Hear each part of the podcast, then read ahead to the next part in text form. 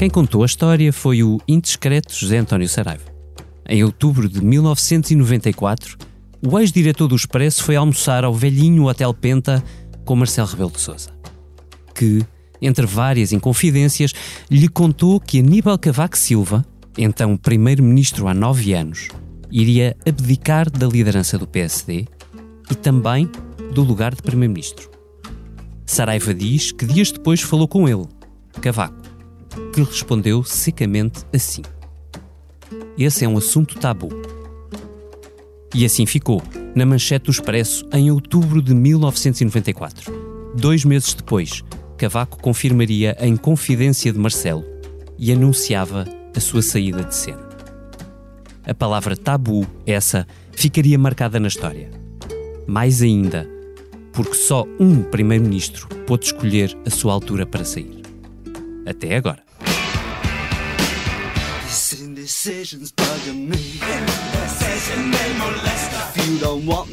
Me free. Exactly whom I'm supposed to be. Don't you know which clothes even fit me? Come on and let me know. Should I cool it or should I blow? Esta semana, o Expresso contou-lhe que António Costa abriu seu próprio tabu. Sairá ele em 2023, ao fim de oito anos de poder, ou ficará para mais quatro anos batendo o recorde de Cavaco? Com lugar na Europa à espreita, mas sem cadeira reservada até 2024, Costa deixa o seu PS em suspenso, na incerteza. Mas com autárquicas à porta, pressionado pela disputa em Lisboa, Fernando Medina avisou que terá de ficar os próximos quatro anos na capital. E acrescentou para Costa ouvir. E por isso eu gostaria, gostaria uh, mesmo que ele fosse candidato em 2023. Será? Com o comissário Vítor Matos a seguir de férias, hoje tenho comigo a Liliana Valente, a jornalista do Expresso que escreveu sobre o tabu de António Costa. Olá, Liliana. Olá, David a Ângela Silva, que anotou esta semana uma nova Inconfidência de Marcelo, agora dita a empresários. Olá, Ângela. Olá, David. E o Martim Silva, diretor adjunto do Expresso, e há muito observador de Marcelo, Costa e outros atores da política nacional. Olá, Martim. Olá. Ora, bem-vindos. Liliana, começo por ti.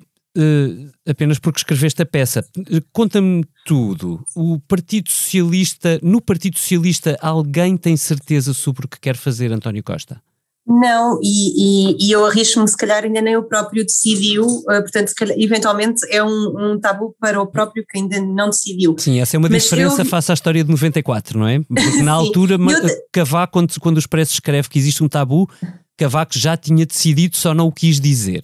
Neste caso. Exato, e essa é uma diferença. E eu acho que, quer dizer, também temos de pôr aqui outra carta em cima da mesa que pode ser outra diferença, que eu, eu estava a ouvir há bocado, uh, dizer que Cavaco tinha sido o único uh, primeiro-ministro que tinha uh, escolhido o seu, o seu timing de saída, e eu acho que não podemos uh, retirar daqui da equação a possibilidade de António Costa também não poder escolher o seu timing de saída, porque um, estamos num governo de minoria um, e temos ainda muita, há muita negociação para fazer.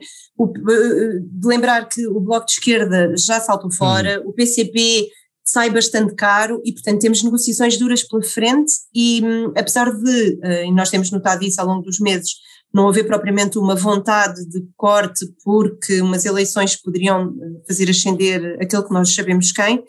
Um, e, portanto, do lado do PCP, se calhar não há muito essa vontade, um, a verdade é que um, as autárquicas também podem ditar muita coisa.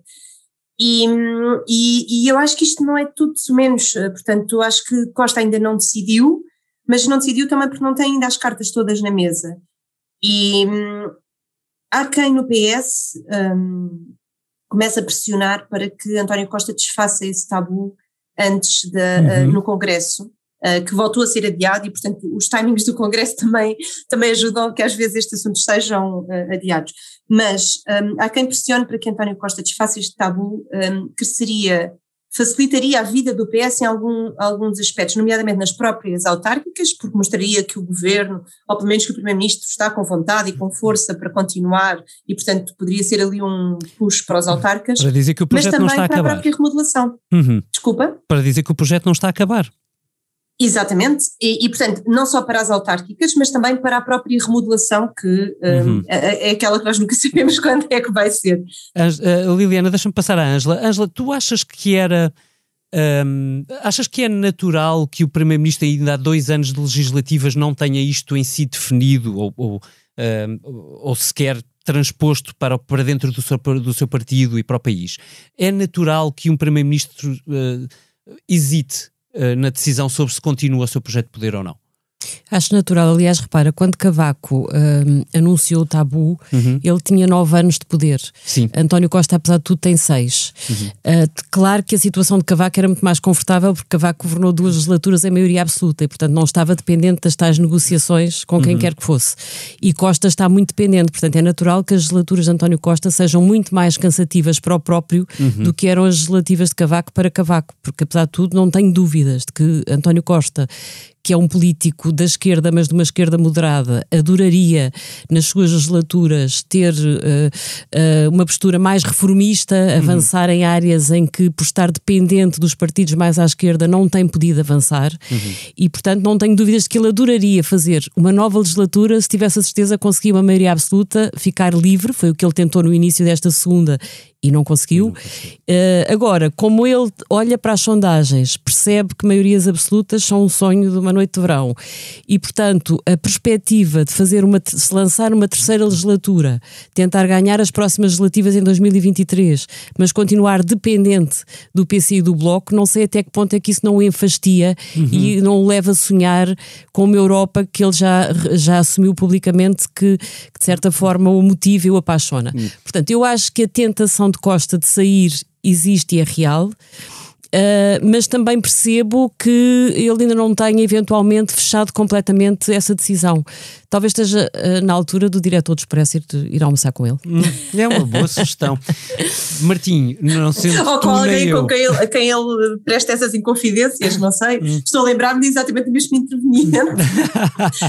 também pode ser. Martim, não, não nos caberá a nós fazer esse almoço, mas uh, deixa-me perguntar-te desta maneira. Tu Tendo em conta o outro primeiro-ministro que escolheu quando sair, mas que saiu muito cedo, que foi Durão Barroso, ao fim de dois anos de governo, tu achas que o que aconteceu nessa altura pode um, obrigar António Costa a refriar o seu sonho de uma noite europeia? Uh, sim, de deixa-me uh, começar pela minha punchline, que é um, é um exercício um bocadinho tonto, na medida em que eu, eu concluí as minhas notas dizendo que, dito isto tudo, a ter que apostar nesta altura, eu diria que António Costa será candidato nas próximas legislativas. Isto era a minha punchline, mas eu começo logo por dizê-la. Eu acho que não, para já não é despreciando uh, uh, perceber que o elo comum das duas histórias, a do início deste podcast uh, e, e, a que nós falamos agora, o elo comum é Marcelo Rebelo de Souza. Eu não sei se eventualmente em confidência não poderá vir uma vez mais do mesmo personagem que mais de 20 anos depois é absolutamente central nisto tudo. Agora, mas qual Inconfidência? O que é que, o que, não, é que Marcelo, Marcelo, nos contou sobre Costa? Não, não, não. Eh, eh, não, não, não contou, não mas poderá vir a, ah, poderá vir a contar. Sim, exatamente. Sim, da mesma tá bem, maneira tá que ele era o interveniente da outra história de 94, claro, claro, claro. Poderia, poderá ser. Certo. Eu, na verdade, só fui buscar a história de 94 por causa do Marcelo, Marcelo. não foi por causa do Não, é, é muito bem lembrado. Agora, o, o, o, que é, o que é bizarro aqui, Ângela pôs eh, e bem a questão da, da legislatura ser bastante difícil para António Costa ao contrário de viverem em maioria absoluta, é, é que eu acho que os dados são relativamente contraditórios, porque um, um, nunca em Portugal ninguém conseguiu prefazer uh, três legislaturas. Portanto, seria aquilo a que António Costa se lançaria em 2023, isto é, nunca ninguém governou 12 anos em Portugal.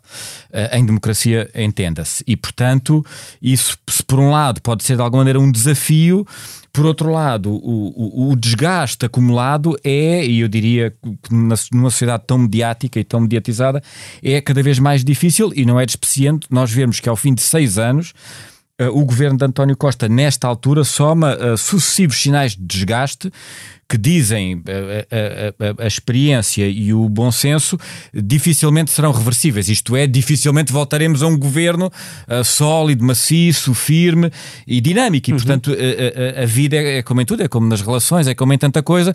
Quando estes sinais de desgaste aparecem, eles tenderão é, a acentuar-se. Por outro lado, e ao contrário, uh, há, há, um dado que é, é estranho e é bizarro, mas é eh, ao fim de seis anos, não é normal que o partido que governa esteja tão à frente nas sondagens. Um, e, e, isto é o que seria normal nesta altura, perante o desgaste acumulado de quem governa, entenda-se, era nós termos pelo menos sinais uh, de que o maior partido da oposição pode vir a apresentar-se como uma, uma alternativa viável. Nesta altura não temos isso, pode ser que mude com as autárquicas, é um facto, pode ser que mude, mas eu diria que com os dados como estão agora, se as sondagens estivessem diferentes, eu uhum. não faria esta aposta. Com os dados como estão agora, uh, do estado da oposição, uh, uh, de como decorre a legislatura, um, que provavelmente apostaria em que António Costa uh, uh, se recandidata, além de que, em boa verdade, os dados que nós temos não apontam para que haja uma porta de saída evidente para António Costa. Isto é, nós estamos sempre a fazer o Totobola aqui à segunda-feira, mas uhum. a Cavaco Silva tinha no ano seguinte umas presidenciais. António Costa não tem. E mesmo a questão do cargo europeu que se fala tanto e que, que caiu no colo, de alguma maneira, a Durão Barroso, Uh, eu também já li muitas notícias que dizem que não é bem assim. Isto é, uh, que há, há, cargos para os quais ele poderia estar de alguma maneira a posicionar-se, mas está longe de adquirido ou sequer expectável que vão para António Costa. E portanto eu também acho que não há aí uma, uma saída uh, tão airosa como poderia haver uh, noutras alturas. Duas perguntas para a Liliana. precisamente na sequência disto, Liliana. Um. Que, que, hipóteses ou que cenários europeus são possíveis, até tendo em conta o que a Susana Fresh, nossa correspondente em Bruxelas, uh, tem escrito uh, que pudessem levar António Costa a um cargo europeu. Ponto 1. Um. Ponto 2. Hum. Se António Costa decidisse sair, que consequências é que isto tinha no PS? Bem, então, começando pela primeira, uh, em termos de cargos europeus, realmente há uma rotação para, para o próximo ano, portanto, seria antes das, das legislativas, mas como para Presidente do Conselho Europeu, uh, para substituir o Charles, Charles Michel. Michel. Uhum. Um, uh, mas como a própria Susana escreveu, apesar de, do episódio Sofagate, um, nada se inclina para Saíno Michel que fosse um, um, um, neste caso, um socialista europeu, que fosse António Costa ou outro, até porque o cargo pertence aos liberais e, portanto, os liberais uhum. não quereriam ficar de mãos a abanar. Uh, porque isto na Europa um, há sempre um equilíbrio, há, vários equilíbrios na, nos, nos, nas escolhas dos cargos entre os grupos partidários, entre as regiões ou os países e também entre um, o sexo para manter uh, a divisão, um, para manter aqui alguma, Sim, uh, aquela, alguma divisão. Aquela e... peça que a Susana Fresh escreveu no Expresso era um labirinto Exatamente. europeu, é um monte uh, gigante de indefinições, de, de, dados que não é são um controláveis. É um grande puzzle. Portanto, como ela própria escreveu, não há, tirando aquele momento de 2019, em que o próprio António Costa uh, admitiu que recebeu um, um convite para, para, para, para, para, ser Presidente do Conselho Europeu na altura, uhum. uh, não há assim um cargo tão evidente em que os astros se alinhem para ele.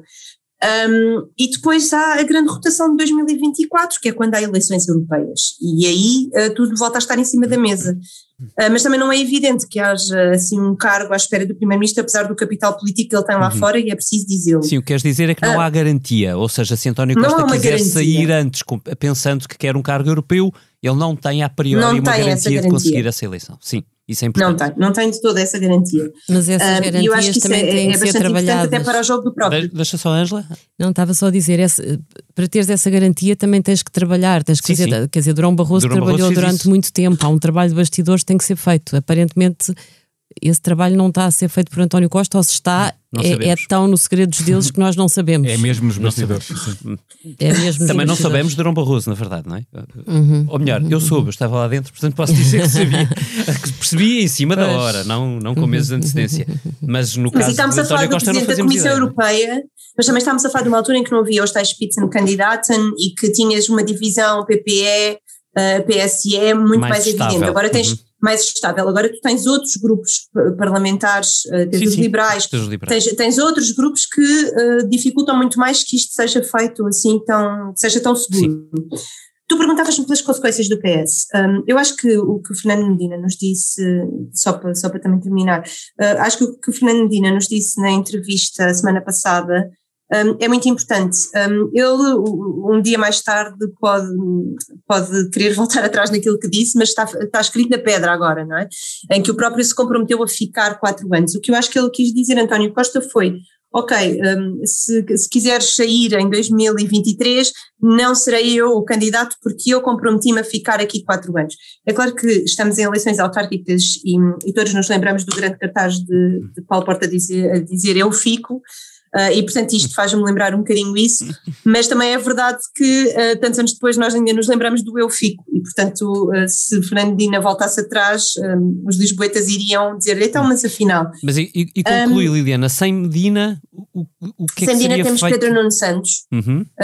que, que, que é há muito tempo um putativo candidato que, que, que ali está e que aliás ontem deu uma entrevista na TVI e que, apesar da interrupção final, ainda conseguiu dizer aquela coisa do ah, isto não se coloca agora e não sei o quê, mas lá estará para quando se colocar a situação. E teremos algumas peças que, que, que de uma ala mais moderada, tanto Ana Catarina Mendes, que parece ter dado, parece ir dando sinais que gostava muito de ser considerada neste lote, um, e António Costa que parece querer muito que Mariana Vieira da Silva seja considerada neste lote, apesar da vontade Sendo da própria. que nenhum dos últimos dois tem, apesar de tudo, o peso de Fernando Medina. Estou correto? Diria que sim, mas isto também ainda falta tanto tempo que o peso também é uma coisa que se vai criando e a máquina também se vai moldando quando chegar a poder, sim, não é? Martim, Portanto, posso só acrescentar uma coisa que me parece em relação a efeitos no PS? Para já, uh, uh, eu acho que António Costa não se abalançar às eleições de 2023 seria o segundo maior trunfo que ele poderia dar de bandeja a Rui Rio, uhum. sendo que o primeiro seria provavelmente manter Eduardo Cabrita no governo até lá. Portanto, eu não estou a ver António Costa a, a dar esse trunfo de bandeja, porque é obviamente uma oportunidade extra que se abre a alguém para uh, uh, uh, agarrar o poder nas eleições legislativas. Por outro lado, em relação a Fernando Medina, e não estou de todo em todo a desmerecer o trabalho do Expresso, pelo contrário, mas Medina tem eleições autárquicas daqui a dois meses. Eu não acho nada eh, ou melhor, é, é, claro o que ele disse, o que ele disse ao Expresso, mas eu acho que isto não quer dizer que ele não será candidato a líder do PS com António Costa sair de todo, em todo. Acho que ele nesta Não, altura... não, não é no quando, é nos próximos quatro anos. Não, não. Aquilo é temporalizado. É, aquilo, tem um, aquilo tem um calendário, não é? quatro anos. Mas Portanto, o que nós nos próximos quatro anos nós podemos mostrar-lhe aquela declaração. Claro, mas o, o, que eu estou a dizer, isto na política, as coisas valem no tempo em que são ditas. Claro, ele está a comprometer-se a apresentar-se a eleições autárquicas dizendo o meu mandato é para os lisboetas, etc, etc. Exato. Se aparecer algo super que nós não sabemos, que é António Costa, ir-se embora a dada altura, eu não tenho dúvidas nenhumas que Medina arranjará facilmente um guião, como outros arranjaram, para nesse caso dar o passo em frente. Uhum. Mas oh, penso Angela... que ainda há neste xadrez, deixa-me só dizer isto, acho que ainda há neste xadrez uma outra questão, é que eu penso que não se pode afastar a possibilidade de quer Medina, quer António Costa já darem de barato que numa próxima corrida à liderança do partido, Pedro Nuno Santos tem o uhum. partido nas mãos. Não sei até que ponto é uhum. que eles não têm já esse dado interiorizado e se calhar se tiverem, preparam-se, Medina pode preparar-se para nunca se recandidatar a líder do PS ou pode preparar-se para se deixar para outras calendas e António Costa pode ter noção de que, porque ele sabe como é que se ganham os partidos, isso uhum. tem muito que ver com o controle do aparelho, e pode ter noção de que se calhar um novo ciclo de Pedro Nuno Santos é incontornável. Não isso, sei se isso também não vale. Isso é possível e vale. Uh, e, deixa-me colocar-te uma pergunta em cima dessa. Uh, se imagina que António Costa, imaginando nós que António Costa possa efetivamente sair, quer dizer, por pequena que seja a possibilidade, é disso que estamos a falar aqui, uh, sair antes das próximas legislativas, que cenário é que, que isso colocava para o presidente Marcelo Rebelo de Sousa, Ângela? Colocava um cenário. Os cenários para Marcelo são todos complicados, não é? Aliás, uhum. ele, foi ele que utilizou a palavra berbicacho se tivesse que continuar Isso. o seu segundo mandato sem governos de maioria absoluta. E eu acho que até o facto de nós agora já termos notícia de críticas que o Presidente faz em algumas audiências, uh, que faz ao próprio Governo, uhum. eu acho que isto tem um, tem um sinal político importante. Significa que Marcelo já está a trabalhar nos bastidores para a eventualidade de se estar a aproximar um fim de ciclo e uhum. um começo de um novo ciclo. Eu, eu, eu penso que o próprio Marcelo ainda não sabe o que é que António Costa vai fazer. Uhum. Pelo menos se sabe, ainda não confidenciou ninguém como confidenciou uh, sobre Cavaco há uns anos atrás. Uh, e, portanto, provavelmente ele, ele, ele, perante a incógnita, perante o tabu de Costa, uh, eu sinto que ele se está a preparar para a eventualidade em 2023 isto mudar. E, portanto, ele aí, ele que está sempre muito de acordo com a situação dominante, uhum. ele aí também tem que começar a preparar-se para uma eventual viragem. É assim que eu leio estas notícias que começam a sair de críticas feitas em Belém à porta fechada. Uhum. O que é que isso significava para ele? Repara, podia representar uh, a expectativa que ele tem de haver uma alternativa à esquerda para poder governar o país, embora ele não é um entusiasta da liderança de Rui Rio, e portanto provavelmente é uma ambivalência. Por um lado é a esperança de que talvez nas relativas de 2023 isto mude, por outro lado é, ah, mas se isto muda com Rui Rio continua a ser fraco. Uhum. Por outro lado, é. Hum, e possivelmente sem maioria, quer dizer. E possível, e, e, sem maioria absoluta, de certeza. Sem maioria sem saber muito bem se haveria uma, uma maioria direita, não é? Dizer, Exatamente, portanto, até ele corria o risco de voltarmos a ter a cena em que o PSD uhum. ganhava eleições e a esquerda isso. voltava a unir-se. E se fosse com Pedro Nuno Santos, isso seria tão ou mais fácil do que foi com António Costa. Uhum. E portanto, para Marcelo, era continuar o filme do qual ele adoraria libertar-se. Uhum. É o Berbicaz, de facto. E, e, uma, arrisco uma pergunta final, Ângela. Uh, tu achas que Marcelo pode pode, no processo de decisão de António Costa, ter um papel? Eu pergunto isto porque nós lembramos do que aconteceu com Durão Barroso, uh, mas uh, Durão, na altura, condicionou fortemente o presidente Jorge Sampaio. Uh, obtendo do presidente Sampaio a garantia de que não ia convocar eleições e que iria aceitar o sucessor que fosse ditado pelo PSD. Esse sucessor foi Santana Lopes e sabemos o que aconteceu depois. A minha pergunta é: tu achas que Marcelo preferia uh, que António Costa fosse reeleito, mesmo arriscando que ele saia do mandato um ano depois para um cargo europeu um, ou preferia que António Costa largasse e que o ciclo, este ciclo ficasse arrumado e se abrisse um novo, apesar dessa incógnita de que falaste? Acho que preferia que António Costa ficasse, que se recandidatasse, que eventualmente se ganhasse as legislativas e saísse a meio do ciclo, aí sim já pudesse haver um desgaste do Partido Socialista, a que somaria o rumor da fuga do Primeiro-Ministro. Uhum. Olha, recandidatou-se, é mais um que foge.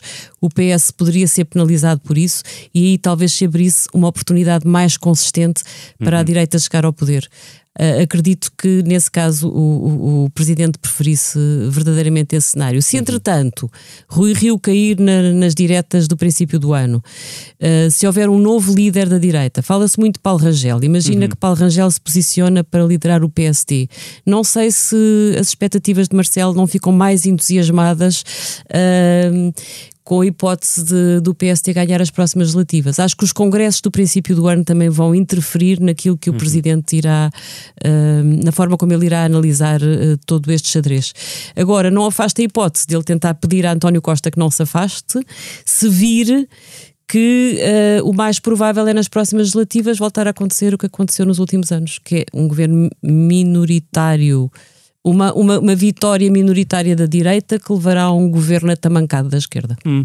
Mas tu achas que Marcelo uh, uh, poderia entregar a Costa o argumento de que aceitaria um sucessor no PS em eleições antecipadas? Ou, ou parece que a lição de Jorge Sampaio em 2004 ficou marcada na pedra?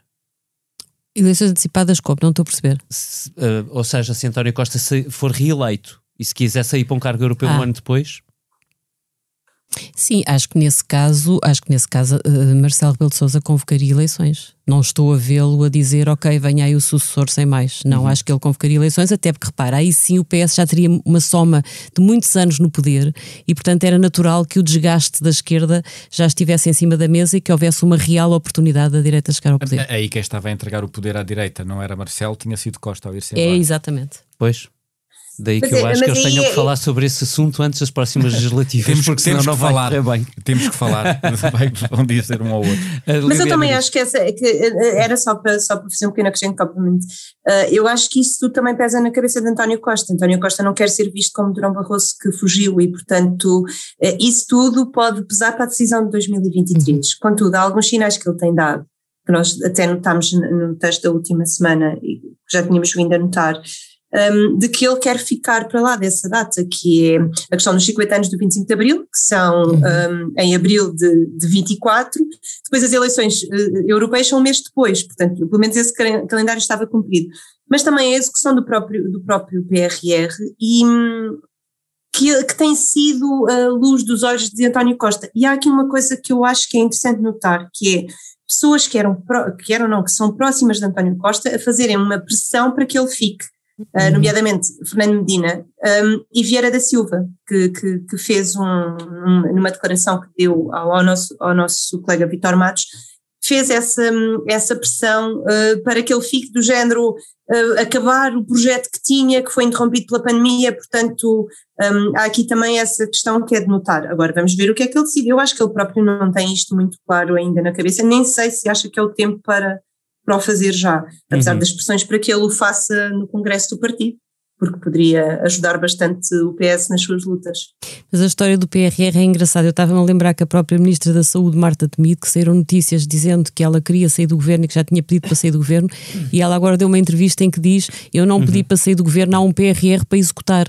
Portanto, dá a ideia que até os ministros que teoricamente já estarão mais desgastados ou mais cansados interiorizaram que ainda interiorizaram têm que, que têm que respirar fundo porque há uma empreitada da qual não se podem ainda afastar. E atenção, uma, uma, uma empreitada empreitada que pode ser muito popular para o governo, que uhum. pode dar muito, quer dizer, é, é pôr dinheiro uh, nos sítios, sim, portanto sim, pode sim. ser bastante apetecível sair em altas, não é? Vale a pena anotar a parte melhor do PRR, que é o dinheiro, que chega maioritariamente nesta legislatura. Exatamente. A parte mais difícil, que são as reformas, 60%. maioritariamente na próxima. Uhum, uhum, e assim fechamos. 60% depois de 2023. Assim seguimos para o que não nos sai da cabeça.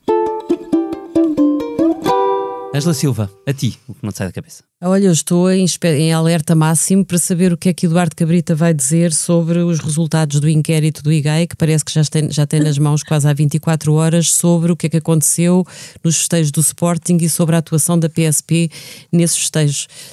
Um, não sei se a culpa vai cair em cima da polícia, uh, já que não caiu em cima da Câmara de Lisboa, que perdeu um mail que lá terá chegado da Juveléu a pedir para incendiar o começo dos festejos. Esse mail perdeu-se, mas já sabemos que os mails na, na Câmara, Câmara, de Lisboa não têm um bom, um bom desfecho e, portanto, se calhar Eduardo Cabrita, que tem as costas largas e que apaga muitos fogos a António Costa, mesmo quando também quando parece que só os incendeia, vamos ver se não lhe cabe a ele dizer que a culpa foi da polícia. Hum, eu aposto que vai ser do Sporting. Liliana, o que não sai da cabeça. Eu, como sou sportinguista, nem quero pensar nisso. Eu também, mas aposto. Epá, uh, Liliana. Pronto, e isto, isto deu um modo para o que não me sai da cabeça. É que eu estou no meio de três sportinguistas e sou a única benfiquista. Portanto, o que não me sai de, da cabeça foi este. Eu nem sei como é que lhe de chamar este desastre, eh, mas que pode ser vermelho. bom, porque chamo-lhe cartão vermelho que aconteceu no, no meu clube, uh, que eu acho que dali pode ser uma coisa boa e espero que, que saia uma coisa boa e é nisso que eu me quero concentrar. Um, eh, eu, eh, no meio de uma pandemia, estive quatro horas e meia para votar numas eleições e não foi nas eleições presidenciais, eh, porque essas foram bastante rápidas, foi mesmo nas eleições para o Benfica. Portanto, para mim, eu agora olho para, isto que se está a passar no, Benfica com muita preocupação. Não só enquanto benfiquista, mas obviamente como contribuinte, porque isto é, e, e obviamente as pessoas têm aqui toda a presunção da inocência que podem ser, mas há aqui um modus operandi de, um, que já vem do tempo do BES, uh, que eu acho que, que, que, nós não merecemos estas elites, e ponho aqui elites entre aspas, porque é a elite que tem o dinheiro, não é a elite dos valores ou, de, ou, ou do pensamento. E, e, o que eu espero que o meu Benfica seja depois disto é, é que aprenda a lição, e primeiro espero que o Presidente perceba o lugar em que está e o lugar em que está a colocar uh, o, o, clube e que, e, que, e que, se afaste mesmo, não suspenda só as suas funções, um, e que o presidente interino, um, Rui Costa, que eu gostava muito enquanto jogador, um, faça aquilo que tem de fazer, que é convocar eleições antecipadas, e se ele quiser ser candidato, depois que o seja, mas que o deveria fazer porque o clube precisa claramente de uma mudança e de uma limpeza e de a mostrar que o Clube é dos Adeptos não é de uma direção que, que, que passa. Martim, e a ti? Bem, a Ângela falou do Sporting, a Liliana falou do Benfica. Eu lamento, não vou falar do Futebol Clube do Porto. O que não me sai da cabeça depois do Euro 2020, jogado em 2021, são os Jogos Olímpicos de Tóquio, que estão à beira de começar. Os mais estranhos e atípicos Jogos Olímpicos de que nos lembramos, sem espectadores, no meio de uma pandemia quem vão ser as grandes estrelas e aguardam-me seguramente uh, noites sem dormir por causa do, do fuso horário, com as cerimónias de abertura, de encerramento, o atletismo, a natação. Uh, vêm os Jogos Olímpicos. Uhum. Uhum. E eu gostava de falar de um outro jogo, também uh, um jogo, neste caso também futebol, Uh, e queria homenagear uh, o que eu acho que foi uh, uma derrota honrosa, verdadeiramente uma derrota honrosa. Eu, eu, eu, queria falar de Inglaterra, mas queria muito em particular falar de Gareth Southgate, o treinador da seleção inglesa, muito contestado treinador da seleção inglesa, que teve um protagonismo político absolutamente inédito na, na história da seleção britânica que conseguiu levar a uma final e que só perdeu nos penaltis. Uhum. E já falamos das circunstâncias desses penaltis. O, o que é verdadeiramente extraordinário na carreira de Gareth Southgate é que ele foi o treinador, o líder de uma seleção que se ajoelhou pela primeira vez na história em homenagem a um movimento, a um movimento de defesa do, um, do poder negro, ou seja, da igualdade racial. Isto num país como a Inglaterra era um passo de um risco gigantesco, porque a seleção inglesa foi sempre conotada com ultrapatriotismo, muitas vezes ligado à extrema-direita. Gareth Southgate, quando viu os seus jogadores ajoelharem-se no campo, jogo após jogo do europeu, não lhes tirou força, deu-lhes força e disse em público e bem alto que eles tinham o direito, mais ainda, tinham o dever de lutar por aquilo em que acreditam. Gareth Southgate pode bem ter perdido a final, mas aquilo que aconteceu logo a seguir à derrota da Inglaterra, depois de três penaltis falhados por azar dos Távoras, por três grandes jogadores negros da seleção britânica, e a forma como Gareth Southgate os defendeu a ele e defendeu durante todo o europeu a sua equipa, mostram que mesmo nas derrotas há grandes líderes. Uhum. E é assim que acaba esta comissão política do Expresso, gravada terça-feira, dia 13 de julho de 2021 com a ilustração do Mário Henriques e a fundamental edição sonora do João Luís Amorim. Fechamos como começamos, com aquela pergunta ao Primeiro-Ministro: Darling, you've got to let me know. Até para a semana. If you say that you are mine, I'll be here till the end of time. So you got to let me know. Should I stay or should I go? It's always tease, tease, tease. You're happy when I'm on my knees. One day it's fine and next it's black. So if you want me off your back, well come on and let me know. Should I stay or should I go?